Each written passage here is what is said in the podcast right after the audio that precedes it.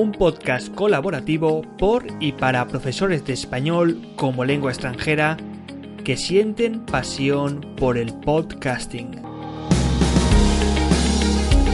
Hoy entrevista a Cristina Elías del podcast Charla de Profesores.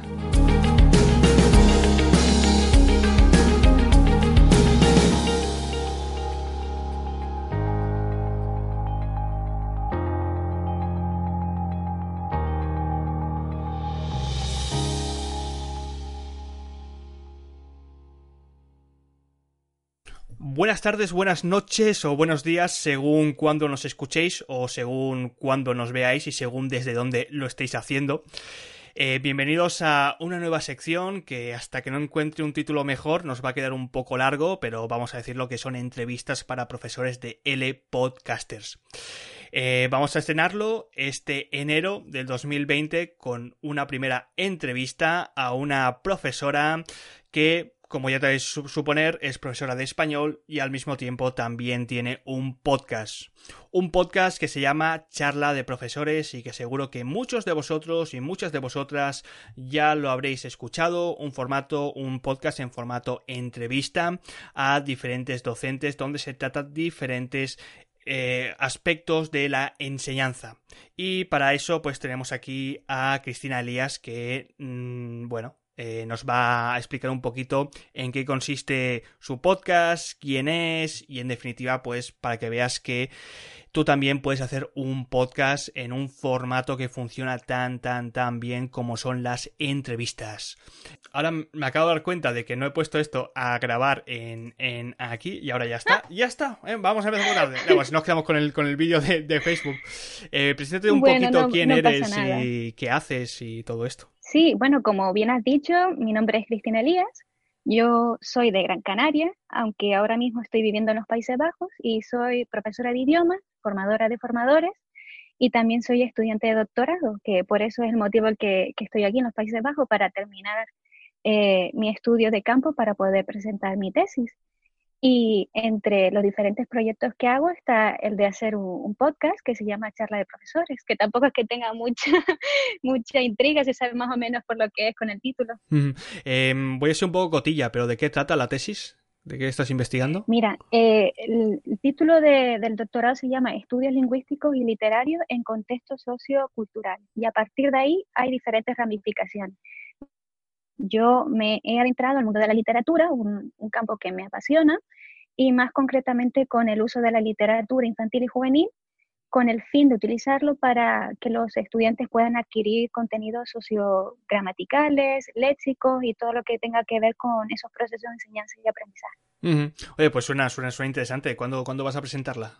O defenderla? Ojalá. Siempre, este siempre es, una, es, una, idea, ¿no? 2020 que, que suena muy bien y que ojalá ya sea el año donde ya lo pueda presentar. Oye, pues suerte, ¿eh? que sé que esto es un trabajo, trabajo enorme. La, gente acaba perdiendo kilos y, años de su vida haciendo, haciendo las tesis doctorales. Eh, pero bueno, suerte y cuando lo hagas ya sabes que lo vas a poder difundir. ¿eh? Al menos te pasarás por aquí, oh, por el podcast o algo, y no lo explicas. A ver gracias por los ánimos. bueno, eh, Cristina, vamos metiendo un poquito a, lo que nos interesa de, esta entrevista y a lo que nos interesa a nuestros oyentes o, espectadores que nos estén viendo, que es el podcast. Mm, charla de profesores. ¿Qué es exactamente charla de profesores para algún oyente o algún espectador que no sepa nada de este podcast? Bueno, charla de profesores es un podcast que, que nació a raíz de mi plataforma digital llamado Manual de L, que es relativamente joven, ya que casi no cumple dos años desde su creación. Y gracias a esa plataforma he tenido la oportunidad de conocer a diferentes expertos relacionados con la educación que a su vez me han permitido crear proyectos con ellos, en donde junto con este podcast he podido realizar diferentes entrevistas, pero más que entrevistas porque suena muy formal, es una charla coloquial donde hablamos sobre lo que nos interesa, que es el mundo educativo y sobre lo que cada uno es experto y, que a su vez me interesa muchísimo conocer, pues como te ha picado a ti la curiosidad saber en lo que estaba estudiando, pues lo mismo me pasa a mí con, otros compañeros. Entonces, digamos, es como un, soporte, ¿no? Que te sirve a ti, pues, para entrar en contacto con otros profesionales de los que quieres saber algo, ¿no? Algo que es tan... Efectivamente. Tan, tan de las entrevistas y algo de lo que vamos a hablar más tarde, que esto funciona fantástico para el podcast. Em, claro, eh, tú tienes eh, lo que me has dicho, la página web, que es eh, el manual de L, que por cierto, Cristina, no la encuentro. ¿Está escondida o algo? La verdad es que em, yo estoy tanteando diferentes plataformas con las que me siento más a gusto. El blog requiere, y tú lo sabrás, un montón de trabajo. Y mm, en este mismo momento no puedo dedicarlo tanto tiempo por, por, la tesis, pero sí hay otras plataformas como pueden ser las redes sociales de Facebook, Instagram o Twitter, donde puedo tener un contacto mucho más cercano con las personas que también están interesadas en este mundo y a las que yo puedo pues entablar una relación de una manera mucho más cercana que por mediante el blog, que es donde yo simplemente almaceno mi contenido y ya está, pero al contrario, en plataformas como Instagram o Facebook, puedo obtener al momento un feedback de lo que les parece, si también lo han llevado a cabo una propuesta didáctica y qué, tal les ha salido.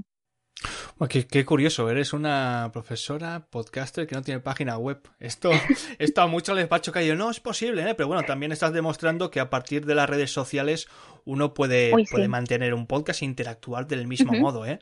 También lo digo para todos aquellos profesores que, se estén pensando esto de lanzar un... Es que, joder, es que necesito una página web. Hombre, pues, pues no siempre. Igual con las redes sociales también, también te sirve.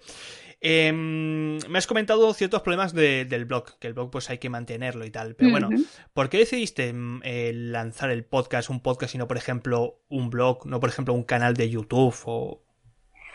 Porque eh, me gusta su estructura. Yo soy una consumidora de diferentes programas de, podcast y no relacionados precisamente con la educación.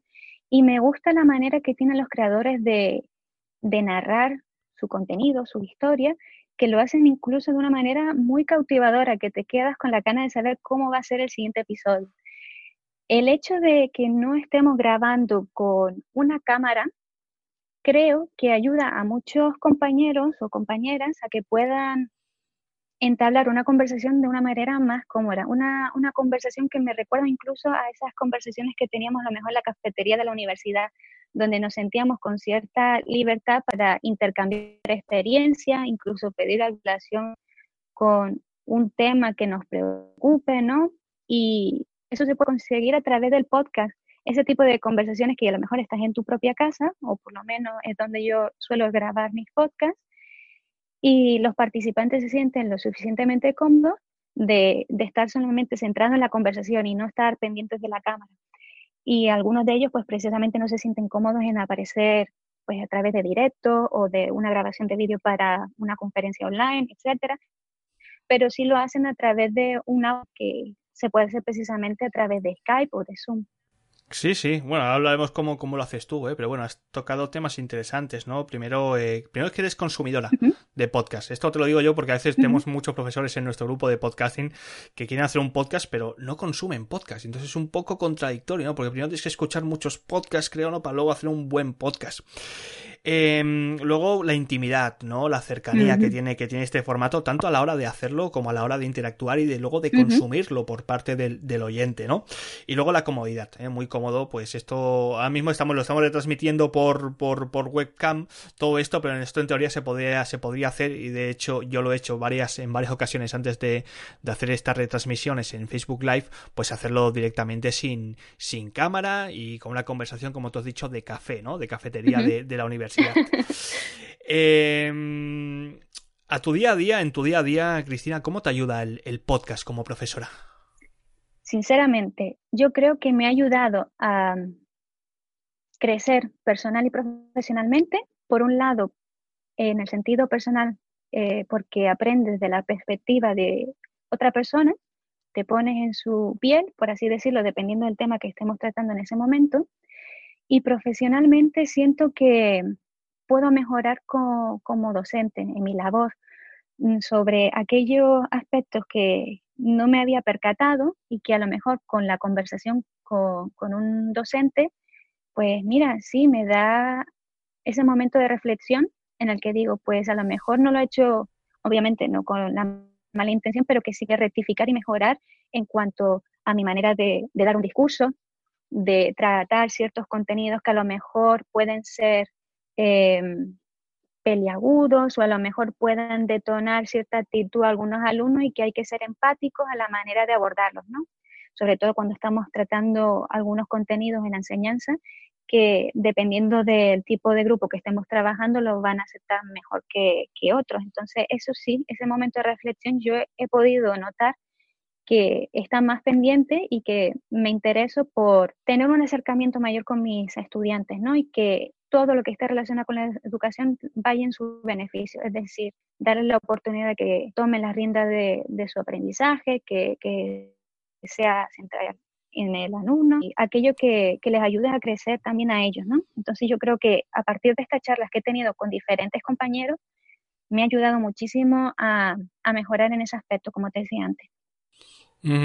Claro, has, comentado eh, un punto clave, ¿no? Que es esta, bueno, al menos eh, el podcast está muy, muy, muy, muy vinculado a la autonomía en cuanto al consumo, ¿no? Y se sabe que el, no sé, no sé si alguna vez has preguntado, Cristina, cuántos de tus alumnos escuchan podcast eh, fuera del aula, aunque no sea de L. ¿Has hecho alguna vez esta pregunta en clase?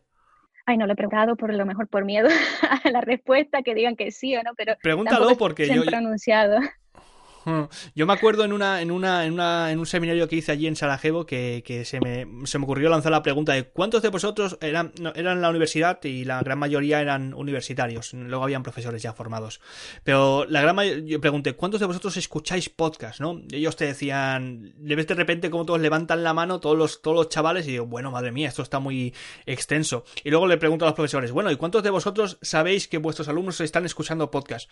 Y ah, pues nunca lo he preguntado. Pues mira, aquí tenéis el el, reflejo de, de, cómo el, consumo del podcast es un consumo muchas veces autónomo y muchas veces como nativos digitales ellos saben más que nosotros cómo escucharlo. Eh, muy relacionado con la autonomía. Pero bueno, vayamos poco a poco a este formato de entrevista al, a, tu podcast, a las entrevistas, a... Bueno, uno de los claros ejemplos creo que hay de o al menos uno de los pocos, se me ocurre L de lengua y pocos más de eh, entrevistas a profesores en formato podcast y que al menos estén relacionados al menos un poquito con el español como lengua extranjera. Creo que, no sé si conoces alguno más tú, Cristina, el tuyo y el de L de lengua, ¿no? Eh, relacionado con las entrevistas, sí. De otros que ahora mismo no tenga presente, la verdad, no. Pues ya sabéis, lo que nos están escuchando os podéis lanzar. que no sé esto. Te iba a preguntar por qué apostaste por este formato de entrevistas, pero creo que ya nos has dicho todo. Mm, eh, lo mismo que te decía antes, esa esencia de poder compartir un rato con, gente a la que admiras y a la que he podido conocer o de virtualizar por las redes sociales y que me apetece compartir esos ratos que hemos hablado donde sé que esa persona conoce muchísimo y por tanto admiro su trabajo, pues quiero también que otra gente pueda, por X razones que no les permita realizar una formación, ya sea por limitación horaria o lo que sea, que, también puedan empaparse de esos conocimientos a través de una plataforma online que puedes escucharlo cuando y donde quieras, porque simplemente puedes guardar ese episodio y escucharlo mientras estás haciendo otra cosa en casa o mientras estás viajando, que es lo que suelo hacer yo, y, es algo que, vamos, que a mí me encanta. ¿Y sigues alguna línea, algún patrón a la hora de contactar con, estos invitados? Es decir, quiero, quiero, una, quiero hacer una entrevista pues con estos profesores de esta línea, con este perfil. No necesariamente. Normalmente mi toma de contacto es a través de las redes, que es una poderosa, en mi opinión, donde a través de momento, a través de preguntas, yo invitaba a compañeros o a compañeras que, formaran parte de estos episodios que, que yo iba realizando. Y a partir de ahí, pues yo di la oportunidad también a través de encuestas que si hubiera una persona que estuviese interesada en el mundo de la educación de participar, que se pusiera en contacto conmigo y que ya nos pondríamos mano a la obra. Y, a partir de ahí, pues hemos tenido la, suerte de que, hay bastantes episodios y que la gente todavía sigue interesada en participar, lo cual me siento muy afortunada de, poder contar con diferentes docentes que, están con, un potencial tan increíble en cuanto a la, educación y que han realizado proyectos tan impresionantes y que de manera desinteresada lo compartan de manera gratuita a través de esta plataforma. Claro, es una forma ¿no? de, desenterrar a muchos profesionales que tienen un talento enorme y, darlos a conocer muchas veces que a veces están escondidos por ahí, ¿no? Y el podcast pues te, te permite darles voz. Entonces, por lo que tengo entendido, eh, tú digamos que pues eh, ofreces o expones el formato de entrevista, es decir, tú dices, mira, yo hago entrevistas a profesores, quien quiera que contacte conmigo, y una vez que contacta contigo, Cristina, ¿cómo haces? ¿Negociáis el, el tema o, cómo va todo mm. esto? ¿O haces una... yo, yo, por ejemplo, hago una regleta, ¿no? Con las preguntitas antes, como por ejemplo... Sí, y lo haces muy, muy profesional, me encanta. yo lo que hago, en primer lugar, yo tengo obviamente un, listado de todos los episodios que ya han salido para no volver a repetirlo a ser posible. Y después le pregunto a esa persona que qué le interesa de la educación y obviamente siempre destacan por, por algún contenido que, que, suelen tratar en sus cuentas o en sus blogs o, o, lo que sea y que a partir de ahí mm, yo intento pensar en algún tema que sea relevante para tanto los profesores como aquellos futuros aspirantes a la educación. Y han salido temas tan diversos como una serie de, de podcasts relacionados con las oposiciones, tanto desde la perspectiva de los candidatos como aquellos miembros de un tribunal que cuentan sus experiencias. Y es tan diferente el punto de, vista de uno y de otro que esos momentos de reflexión te ayudan a ponerte en la piel, sobre todo eh, a mí que me ha impactado más la de los miembros de un tribunal, porque obviamente con lo que se escucha, se suele pensar son entidades malignas que no quieres que pases por las oposiciones eh, en ese procedimiento español para poder acceder a la educación reglada. Pero al contrario, quieren ayudarte, quieren hacer lo mejor posible, pero dentro de sus limitaciones que obviamente no pueden decir más de lo que está estipulado.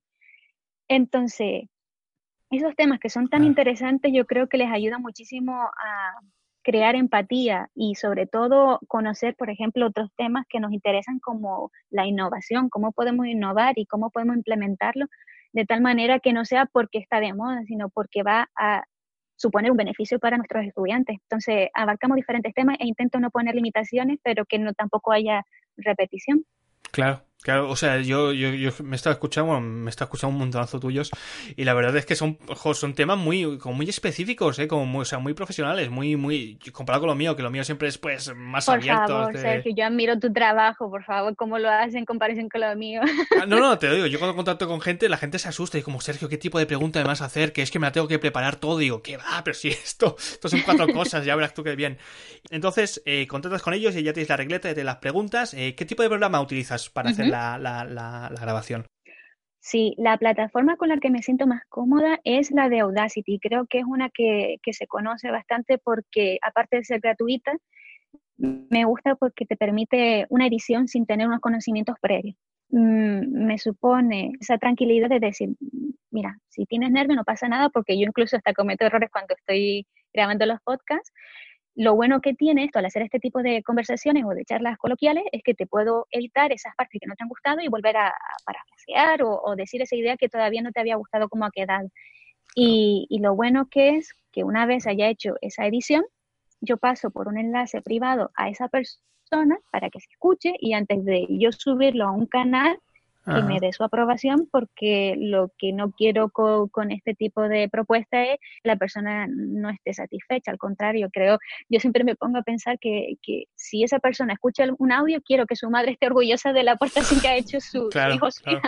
Sí, sí, sí. Eso, eso mira, es un, es un punto en el horizonte para tener en cuenta. ¿eh? Sí, sí, sí, de reflexión.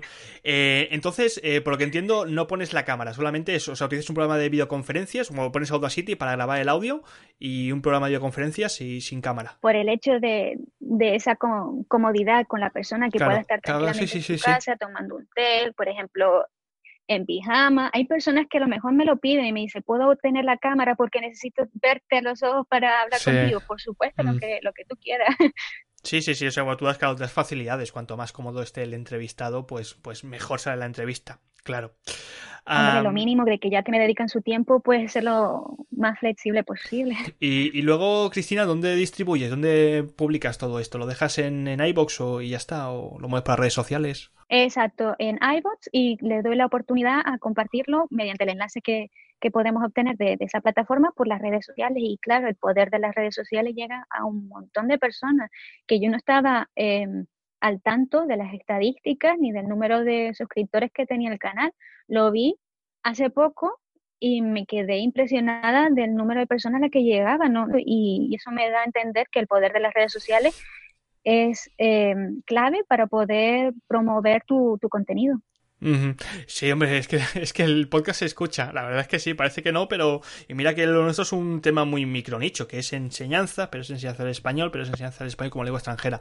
Y ya si lo haces más micro como yo, que ya es online y estas cosas, todavía te acabas sorprendiendo más, ¿eh? ¿eh? Una curiosidad, ¿tienes algún país desde donde te escuchen mucha gente? España, me imagino, será. Bueno, el, más lejano que, que tenga yo ahora mismo eh, en mente desde Brasil.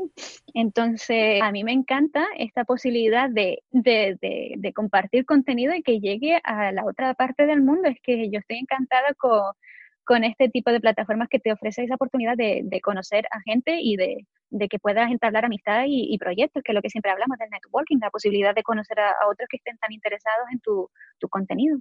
Este es el gran poder de las entrevistas, ¿eh? Networking. Anda que no han sido proyectos a mí con, con, entrevistas de estas, madre mía.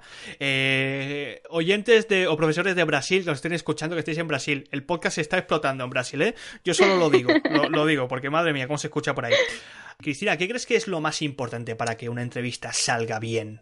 Mm, en mi caso, ¿vale? Yo te voy a contar desde mi experiencia, porque hay muchas personas que han empezado a a preguntarme, Ay, pero es que estoy muy nerviosa, eh, no sé cómo enfrentarme a esto. Y digo, bueno, vamos a empezar a hablar, intentar lo que suelo decir, intentar romperlo para que te acostumbres como este tipo de plataformas y no voy a empezar a grabar para que te sientas cómoda.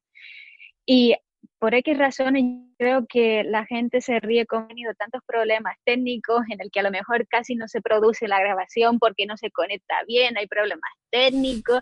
Creo que la gente le da al final un poco pena de, cómo se dice, ah, bueno, al final los nervios ya han pasado y, y al final ya están tranquilos para poder conversar, pero lo que te decía, el hecho de que saben que no es en directo, que se puede volver a repetir lo que haga falta, de, que pueden escucharlo antes de que yo pueda subirlo al canal, eso yo creo que también les produce muchísima tranquilidad. Claro, pues bueno, oye, tomamos notas. Y a todo esto, Cristina, ¿algo malo del podcast? ¿Alguna limitación? Porque parece que todo sea aquí ¿eh? bonito. la verdad, lo estaba pensando. Limitaciones muy pocas. La única que te podría decir es que obviamente todo lo que está relacionado con lo que sea simplemente escuchar, hay aspectos que, que se pierden, ¿no? Como por ejemplo, en la que una persona te está transmitiendo su mensaje, puede llegar más a lo mejor si te está viendo, cómo está gesticulando, cómo, cómo lo ves en ese momento, de lo mejor por su cara, su expresión hay algunos aspectos que se pierden que si un compañero me está describiendo su material y dice, no, porque es un tablero así, claro, la gente no lo puede ver. Entonces lo que yo suelo optar es intentar ofrecer enlaces a recursos que mencionan o sobre materiales que están comentando para que después puedan echarles un vistazo. Claro, el aspecto visual, toda la información que se puede recoger a, nivel visual, pues oye, esto, esto, el podcast, eh, no, puedo, no puedo jugar con esto, no se puede tener todo.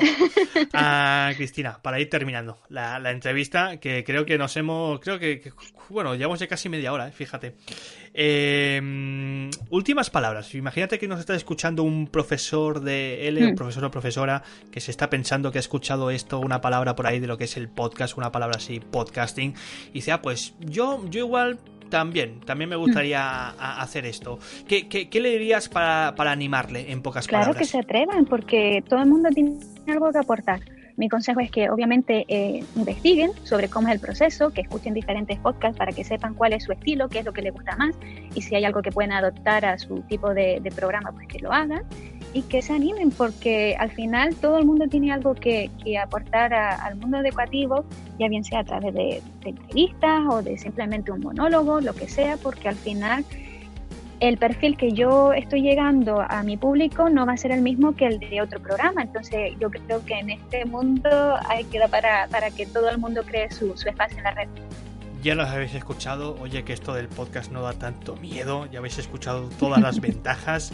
Em, Cristina, ¿dónde te pueden encontrar si quieren saber más de ti? Pues todo lo que tengo yo ahora mismo de contenidos es a través de, de las redes sociales como Instagram, Facebook, Twitter con el nombre Manual de L y después obviamente la, plataforma iBots, que es la de charla de profesores, que es ahí donde también eh, añado todos los episodios básicamente.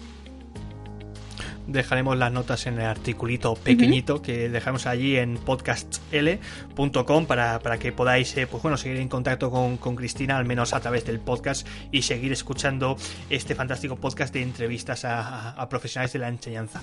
Em, Cristina, muchísimas gracias por haberte dejado raptar por aquí en esta primera entrevista de profesores de L, podcasters, que no sabes las ganas que teníamos de, de estrenarlo ya, porque es que no teníamos casi profesores que se dedicasen a esto y ahora ya, ya podemos ir trayendo aquí a gente a, a LPod para que nos cuenten eh, los fantásticos que son como profesores y, sus podcasts. Así que muchísimas, gracias. Muchísimas gracias a ti y a todo el mundo que ha estado hoy con nosotros.